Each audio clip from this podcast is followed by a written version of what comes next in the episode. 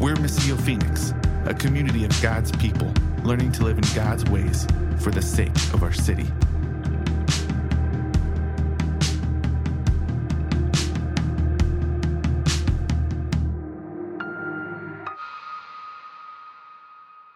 So we are in Ruth.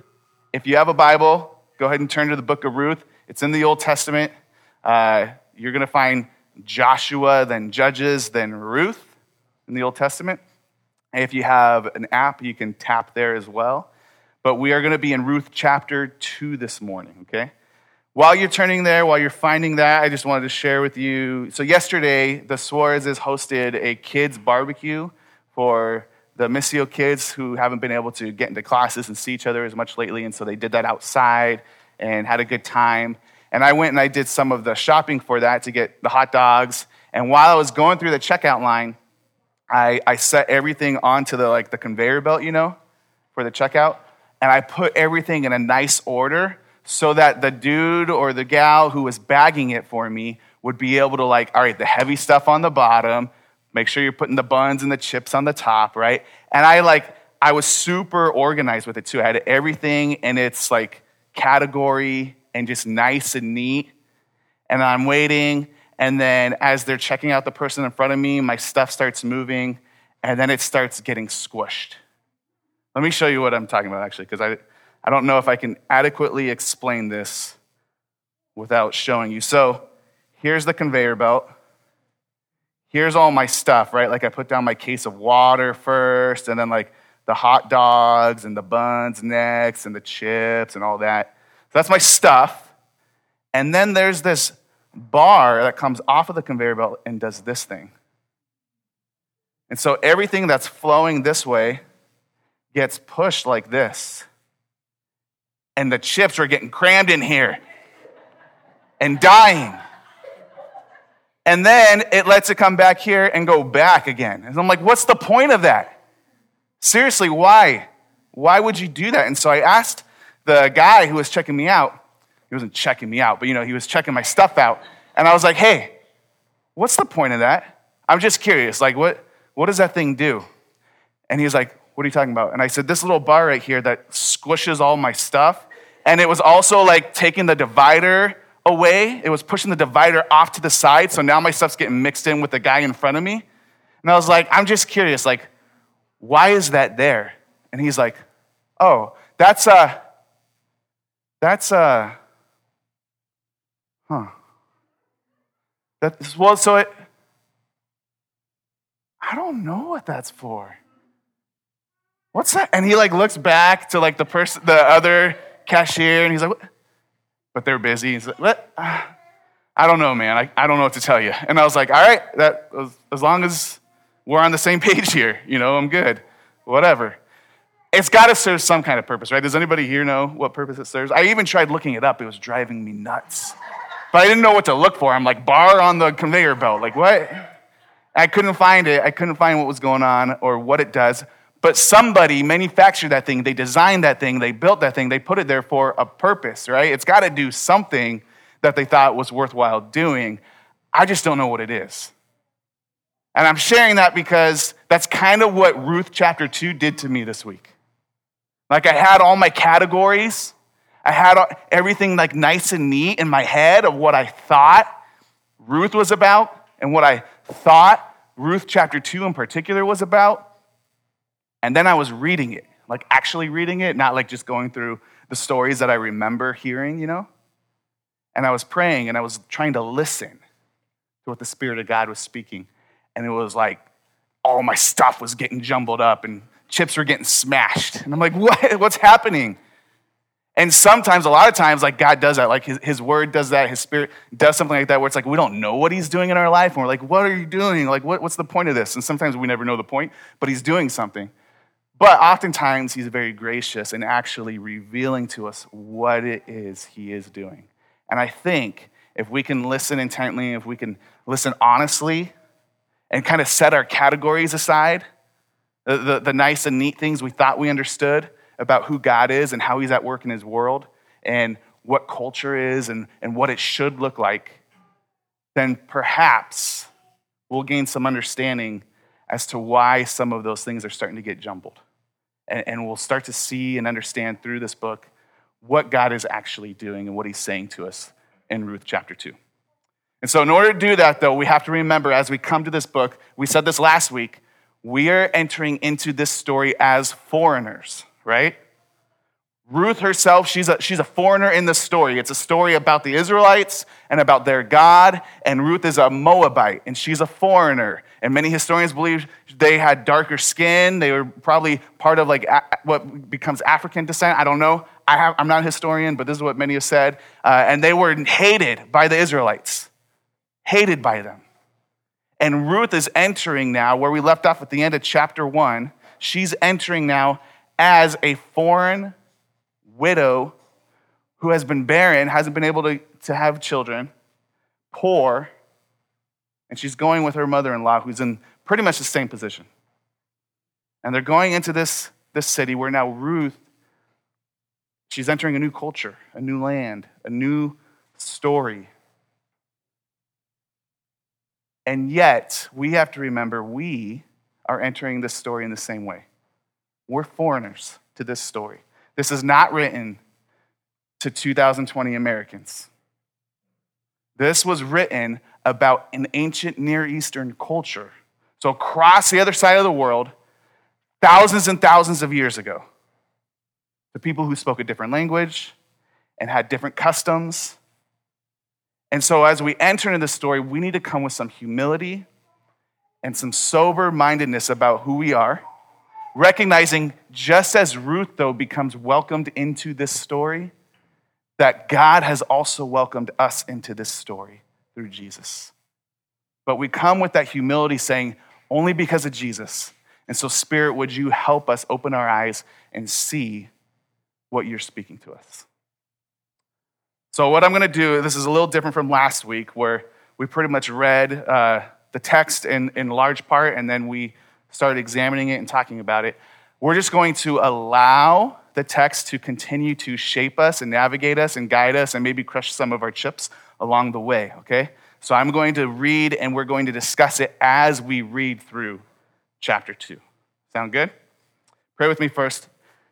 Father, would you help us to set our categories aside, to set our ideas and our ideals aside for a moment and allow you to speak truthfully, honestly, lovingly to us through your word that was written many, many years ago. Spirit, allow us to be transformed by you today to look more and more like your family and like your perfect son, Jesus. And it's in his name we pray. Amen. So, Ruth and Naomi, at the end of chapter one, they had just traveled to back to Bethlehem. The house of bread is what that is translated to, which didn't have bread before. That's why Naomi's family came to Moab a long time ago, because there was a famine. But now they've heard after she, Naomi lost her husband, she lost her two sons, and now she just has her two daughter in laws who are Moabites.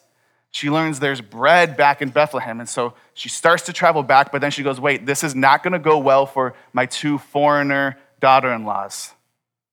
As women, they can't really provide for themselves. And as foreigners, they will be ostracized and oppressed. And so go back to your own families. And Orpah, not Oprah, Orpah goes back to her family.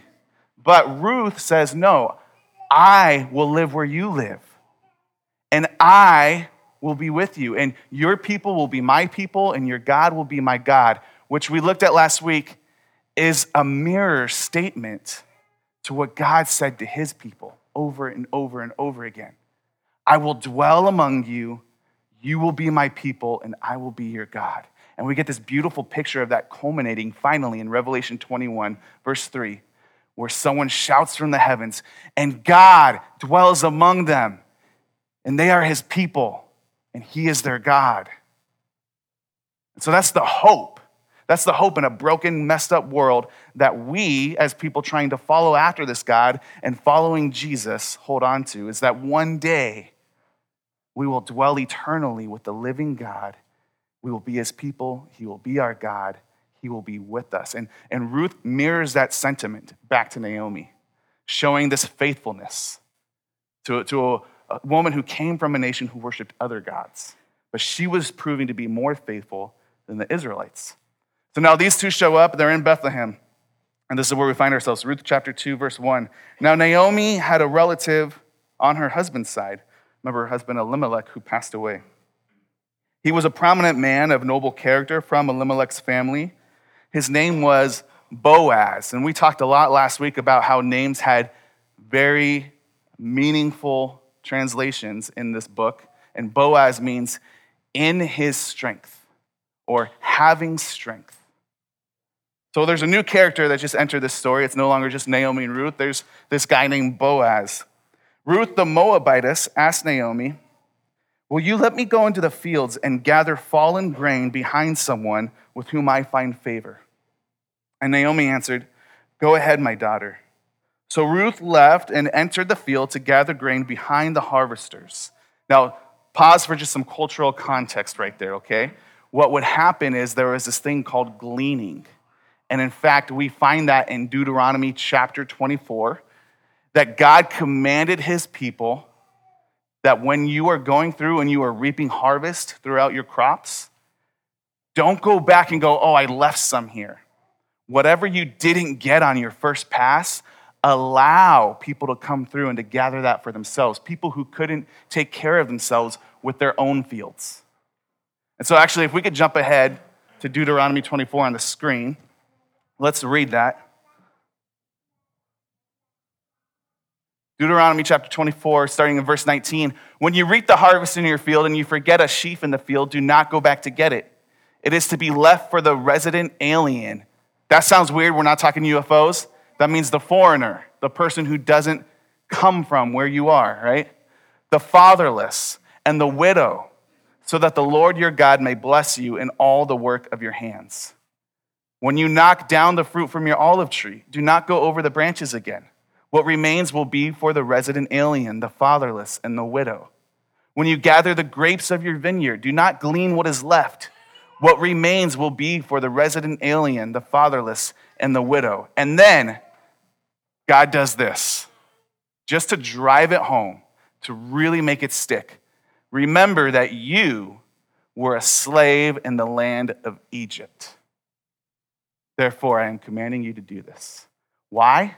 Why take care of other foreigners coming through? Why take care of vulnerable people coming through?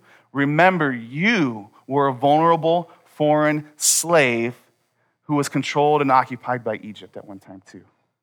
Remember, you are no better. And so, just as I have cared for you and I have provided for you now by bringing you into this land to call your own, I'm asking you to also care for and provide for the vulnerable who enter in. This is the thing that we always come back to, right? Is that when God first called Israel, when he first called this man Abraham to be a father of a nation and a father of many, what he says is, I will bless you, so what? So that you can be a blessing. You only have this land, Israel, this promised land, because I brought you into it. I have blessed you with it. So now, how will you use it to bless others? You could say, and I know this is a trigger word in our society and our culture right now, you could say Israel was privileged with their promised land, with their fields, with their crops. Is that a bad thing? No. No, God blessed them. That's what that, that's what that is. He blessed them to be a blessing. It's what you do with that privilege and power now. It's what you do with it. You don't have to apologize for having, but how do you use it to care for the vulnerable around you? And that's what we're going to see unfold in this story. Now, the end of verse 3, where we left off. So Ruth entered and she left and entered the field to gather grain behind the harvesters. She happened to be in the portion of the field belonging to Boaz, who was from Elimelech's family. The actual literal translation of this is by chance, by chance. As we, we would say that in our culture, as luck would have it. Like she just so happened to come across Boaz's field. She didn't know who this guy was. All right, we were told as, as listeners, as readers of the story at the beginning, hey, there's this guy Boaz. Okay, it's, it's like a foreshadowing. There's this guy, but hold on, let's see what happens. Ruth just so happens to go to the field that Boaz owns. Remember, we, we said last week too, we don't actually hear the name of God, of Yahweh, of the Lord mentioned a lot throughout this whole book, but what we see is that God is providing, He is providentially working all throughout the book behind the scenes. And it's a beautiful reminder to us, whatever you are dealing with right now, that God is at work in His world still, even if you don't see it. He's always at work behind the scenes. Verse 4 Later, when Boaz arrived from Bethlehem, he said to the harvesters, The Lord be with you. The Lord bless you, they replied. You can always, in the Old Testament, you can tell a lot about the character of a person by the first words that's written down that they say. So this guy, Boaz, seems to be a righteous, noble man who follows the Lord. Verse 5 Boaz asked his servant who was in charge of the harvesters, Whose young woman is this? And I love that. I, I think it's like I, I think it's hilarious because it's almost like he's like walking by and then he does a double take and he's like, Who is that? Right? Like, I don't know if that's the case. Honestly, I don't know if if there is something like becoming of Ruth that he was like taking notice of her, or if it was because she looked different than everybody else. And he's like, okay, who's, who's this person? Or I just don't recognize this person. I didn't see them here yesterday working in the fields.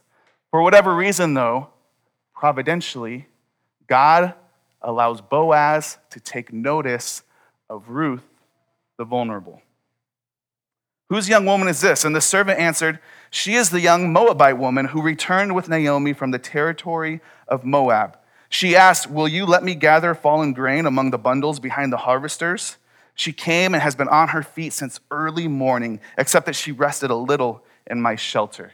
Now, gleaning, I don't know if the way I described it maybe gave us a picture of it in our heads, but it's not like this picture where it's like, these people are going through the fields and like doing hard work and taking all the, the crops off and then like stuff falls from their basket and someone just comes along and picks up the scraps and like all right free food you know it's not like that like they were going through and taking things off that were left on the tree too and it was actually very hard work it was very laborious it was very physically demanding on people and you had to carry these heavy heavy sacks if you were successful in what you were gathering along with you the whole time. You don't get to go set them down somewhere because someone else is going to take it, right? So you're, you're taking that with you. And she's there all day long. She's working hard. Working hard. I got to tell you, you, you, you guys know, most of you at least here know, we, with Cultivate, we are trying to employ and teach transferable job and life skills to vulnerable youth. To youth that are uh, either here as refugees or they're about to age out of the foster care system, or they're just in a, in a home life where it's at risk and maybe they're at risk of, of homelessness or losing their home. And so we employ them, we give them some skills and some trades. And I have to tell you, just to be honest, it's just a fact from what we've seen. This is our experience. The hardest working of them are the refugee kids. They are working hard, and many of them working multiple jobs. Because as Americans, we've gotten very comfortable, right? And a lot of times we feel like there's going to be stuff handed out to us. Ruth knows she's in a tough spot. And she's got to work to provide for her and her mother in law, who's probably too old to go out and do what she's doing. And so that's what's happening here. And then verse 8 then Boaz said to Ruth, Listen, my daughter, don't go and gather grain in another field, and don't leave this one, but stay here close to my female servants. See which field they are harvesting and follow them. Haven't I ordered the young men not to touch you? When you are thirsty, go and drink from the jars the young men have filled.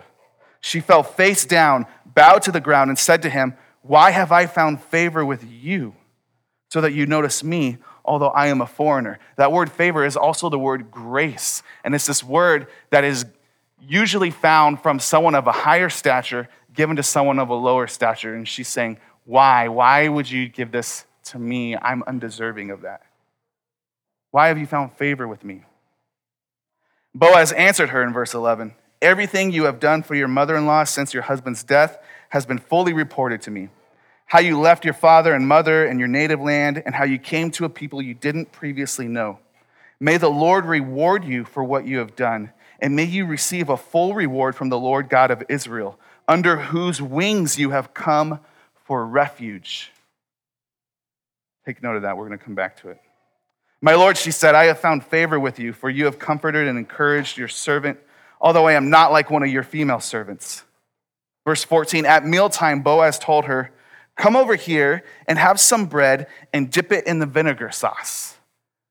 When you go to like uh, any Italian restaurant, you know, and they give you that bread, it's like focaccia bread or something nice like that. It's got like rosemary sprinkled on it. And they give you that plate with the oil and the vinegar and you dip it in there. That stuff's delicious. That's what that makes me think of right there. It's like, man, that, that sounds like a good meal right there, right?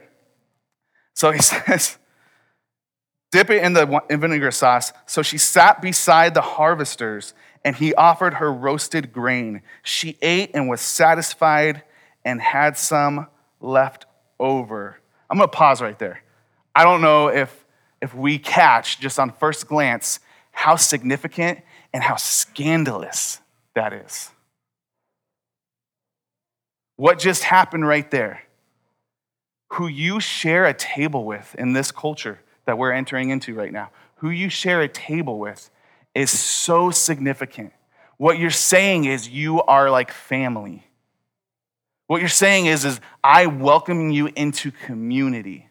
That in this culture of honor shame, it's a culture that someone in your family does something negatively. What it does is it brings shame on the whole family.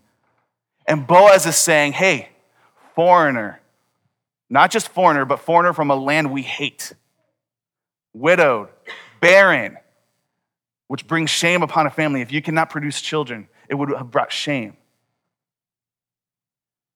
Poor woman, come and sit at my table. Not just that, come sit at my table and eat next to everyone around you.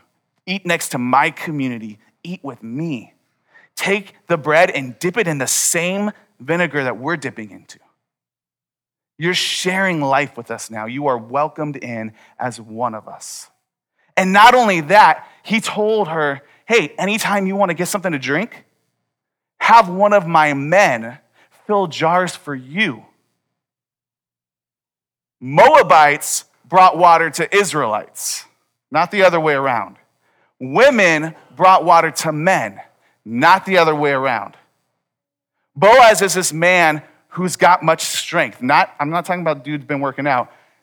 His name, with strength, he has a lot of power, position, authority, you could say privilege. He has been blessed by the Lord to what? Be a blessing. He remembers that command in Deuteronomy and even though Boaz has every opportunity to take advantage of Ruth, he sees his responsibility to care for her. What does he tell her? Don't go into the other fields. You know what's going to happen to you there. And I don't want to have to spell this out, right? But like, what would happen to a single, vulnerable woman going and working in the fields who didn't have there was no hashtag Me Too movement to fall back on. There's no way to get this out there to the media. There's no one who would believe you or care if you went and told what had happened. You could very easily, and this happened all the time, get taken advantage of by men in the fields. And Boaz says, Don't go to another field, stay here. We will watch over you, we will protect you. And he says this He goes, Have I not commanded my workers to not touch you? to not bring you harm. He doesn't say, hey, stay here, because like I was checking you out earlier, I think you're cute. Stick around and I'll make sure no one touches you. No, no, no. He just, met, he just meets her for this day and he's like, Have I not commanded them? What he's saying is, what's being revealed is, Haven't you felt safe here? Why? Because Boaz has set up this culture, he has set up this climate where that does not happen in my field. We care for and we protect the vulnerable in this field. So Ruth has entered into that and she's felt that, she's experienced it. Now, we're going to find out more about Boaz in coming weeks. We're going to find out that if you remember Rahab, the prostitute who actually sheltered a bunch of Israelites into their city, and she was not an Israelite herself, but she gets brought into the community and the family because she welcomed them, that that's actually Boaz's mom. And so maybe, maybe Boaz has a soft, tender spot for people who are outside of this Israelite community, right? Because he has his mom to look at that with, with that story. Maybe he remembers, like we said from Deuteronomy 24, the command God gave. Maybe also Boaz remembers that they're not too far off from the Moabites after all. Remember, the Moabites, we said they came from this weird relationship, right, between Lot and his daughter. Who was Lot?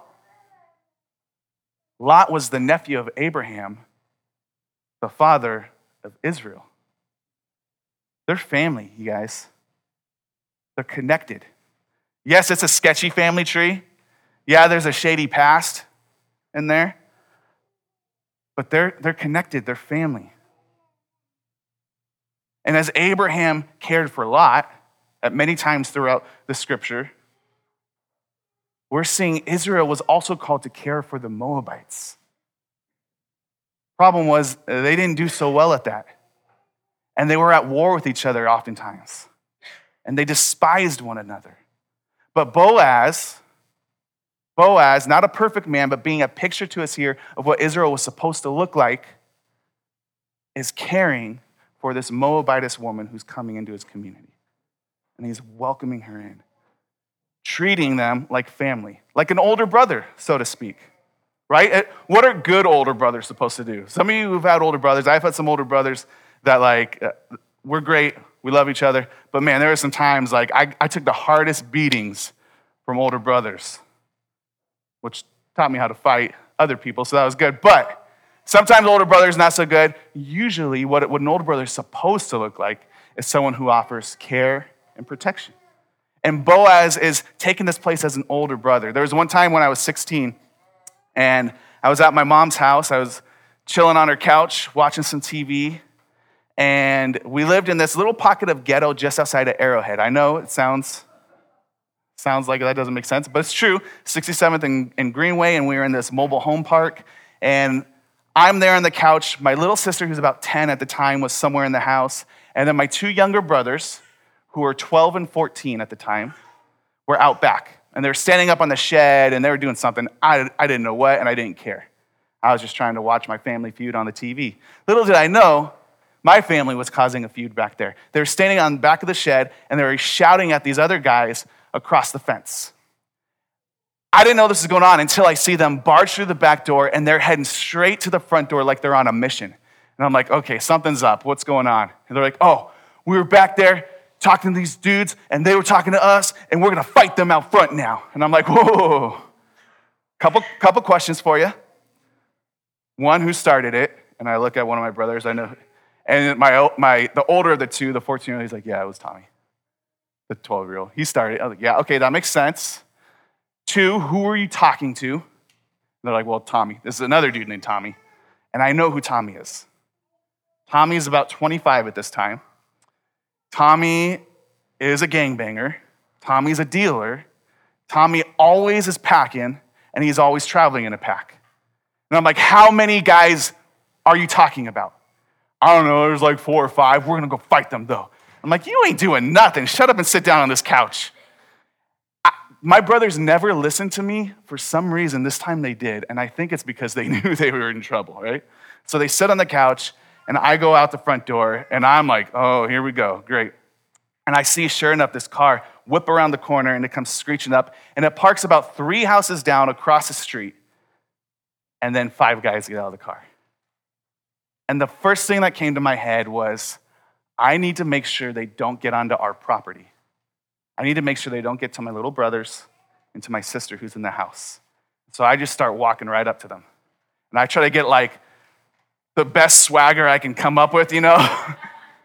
and in the deepest, most manliest 16 year old voice I can muster, I'm like, What's up, fellas? It didn't sound very manly. And they're like, Who are you? And I'm like, I'm Tommy and Jason's brother. What's going on? They're like, Oh, yeah? And then one of the guys pulls up his shirt and he's got a gun sitting right there. And I'm like, Fantastic. If I don't die right now and you don't kill my little brothers, I'm to go kill him, right? So we start talking. And honestly, I don't remember everything I said, but it ended with something to the effect of listen, those are children and they're also idiots. And so if you have a problem with them, you come to me because I'm their older brother. I will take care of it. If you don't feel like that solves it, you can deal with me. You can take it out on me. But I'm covering them. You don't get to come to them. You come to me, and I'll handle it. And then I'm just like shaking. And then the one dude like puts his shirt back, and I'm like, well, that's a good sign.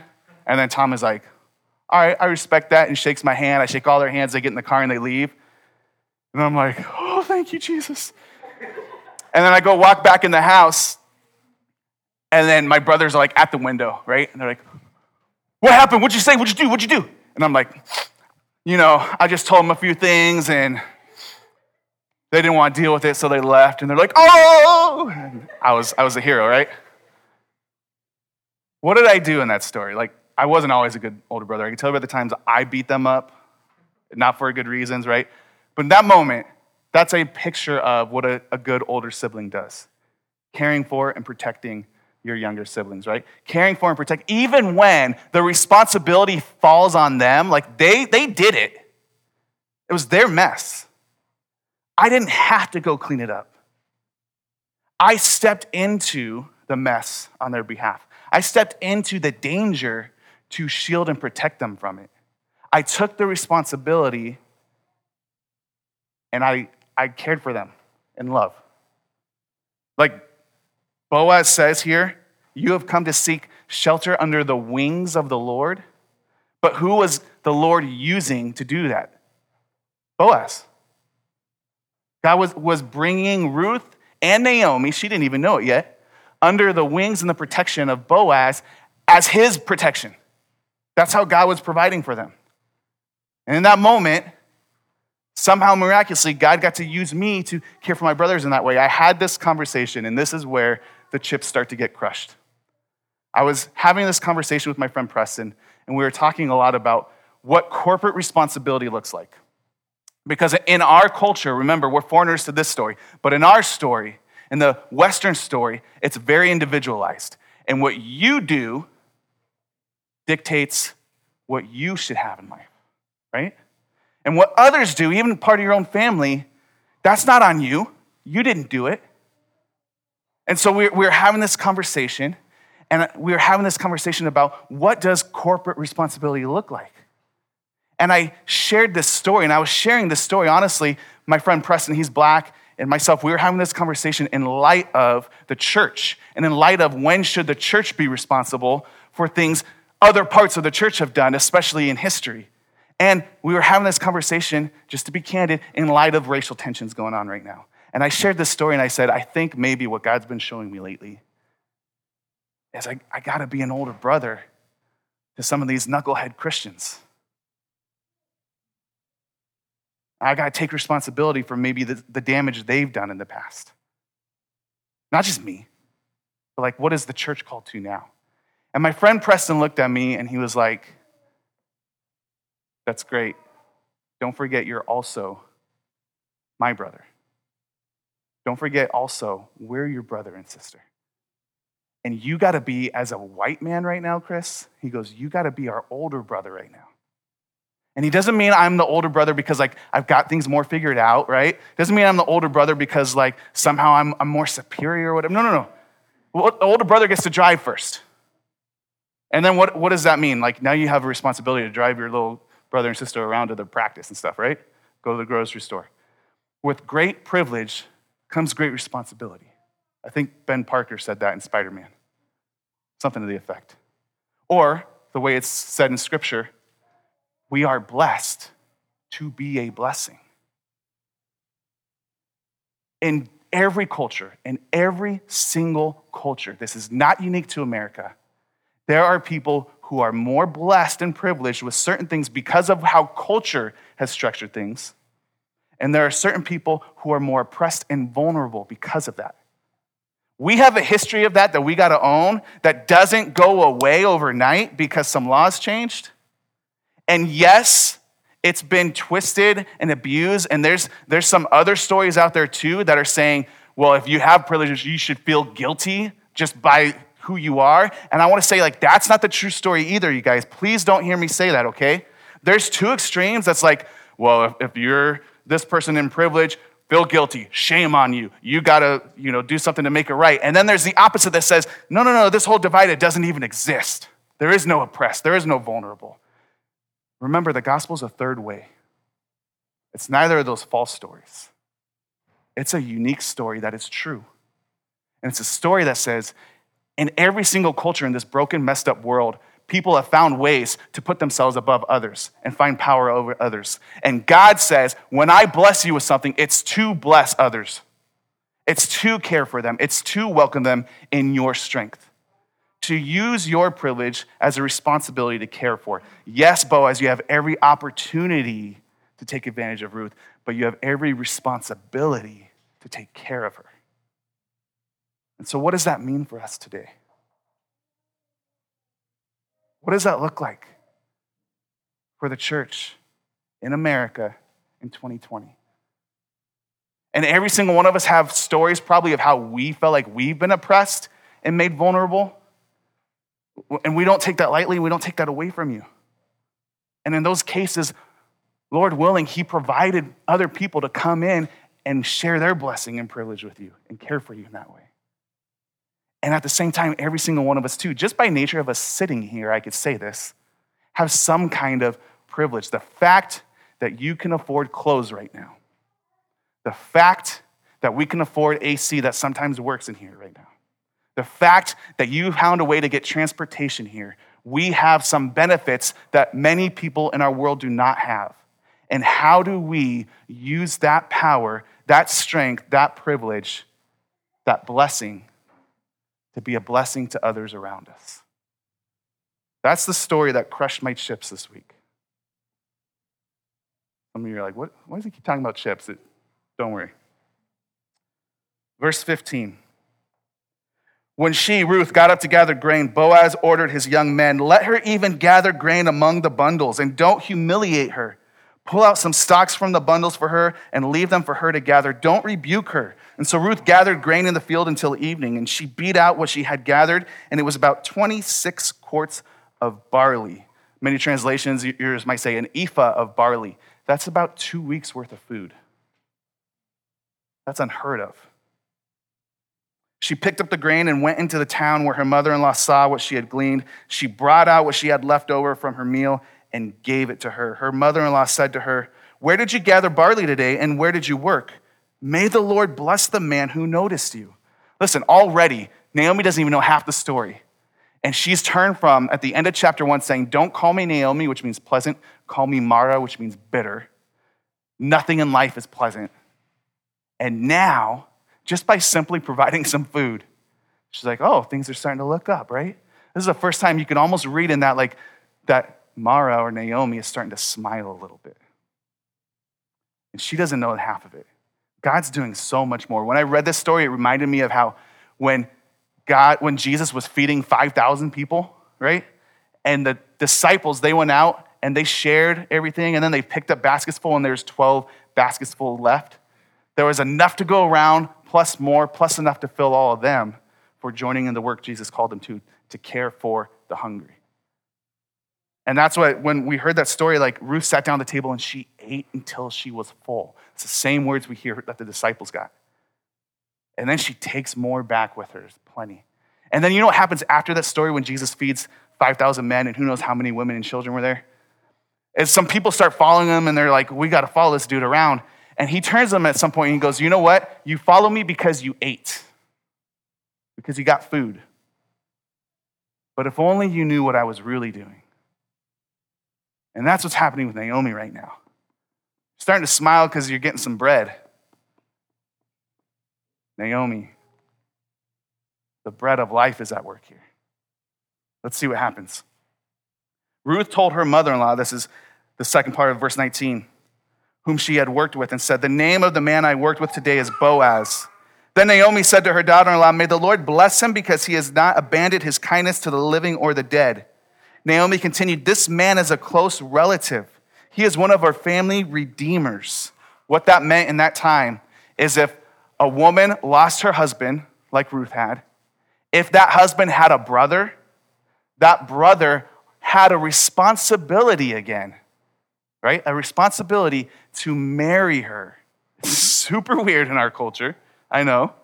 Remember, this is a different story we're entering into. We're the foreigners.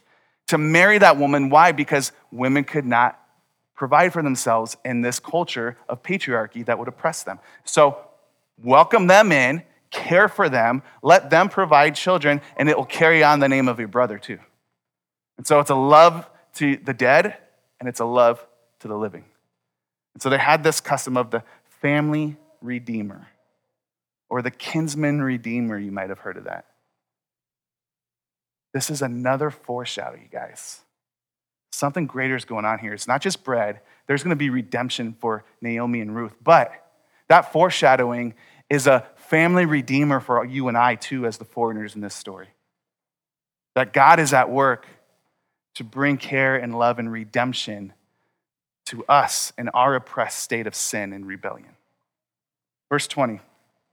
Then Naomi said to her daughter in law, May the Lord bless him, I read this one, because he has not abandoned his kindness to the living or the dead. Naomi continued, The man is a close relative. He is one of our family redeemers.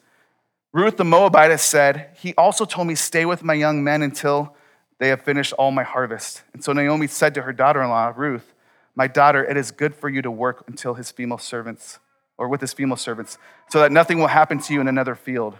Ruth stayed close to Boaz's female servants and gathered grain until the barley and the wheat harvests were finished, and she lived with her mother in law. Boaz is not just trying to hook up here. This happens for a while, and she keeps going back home to her mother in law. In this culture, Boaz could have easily said, Hey, come be my wife, and I'll take care of you. If he's giving her all this stuff just to hook up, just to connect, could have done it already, right? He doesn't. She goes home to her mother in law. He's doing it. In fact, we see in the next chapter, spoiler alert, when Ruth reaches out to him to make a romantic connection, he's surprised. He's like, Why me? I'm an old dude. Why? He's doing this to care for her because he has the strength to do so. And he invites her Come and celebrate under the protection of the Lord's wings. He said, You have come and gathered in under the Lord's wings. What did Jesus say his last week of life as he's standing on a hill overlooking the city of Jerusalem? He says, Jerusalem, how I would have gathered you under my wings like a mother hen gathers her chicks. Saying, No, no, no, I'm stepping into the danger, even though it's your fault you mess this up, you knuckleheads. I'm going to be the older brother. I'm stepping into the danger and I'm covering you. You cannot, death, you cannot come to them. You got to come through me. You got to come to me first. N.T. Wright says that picture, you, you, see, you think of a barn house that's been caught on fire, and you find a, a hen whose wings are spread out. And there's tons of accounts of this, and you would pick it up, and under there, living chicks. Because when the fire came to the barn house, the mother instinctively covered her chicks and took the fire upon herself, entered into the danger on their behalf, said, Come through me. You don't get to them. And that's what Jesus did for us at the cross. He says this the last week of his life. And the end of the week, he goes to the cross and he covers us completely. He steps into the mess of this world. He steps into the brokenness. He goes out and he meets death in the street and says, No, no, you don't get to come on my house. You don't come on my property. You don't come to my family. And because Jesus fully entered into that and he covers us, we too will get to live with him in eternity. Revelation 21 that we will live with God. He will be our God and we will be his people. Jesus had no obligation to us. He had every opportunity to turn away, but he had, he took, he gave himself the responsibility to care for us as the true, perfect older brother. And now what? Now, because we've been blessed by life, by salvation, by rescuing, we are blessed to be a blessing.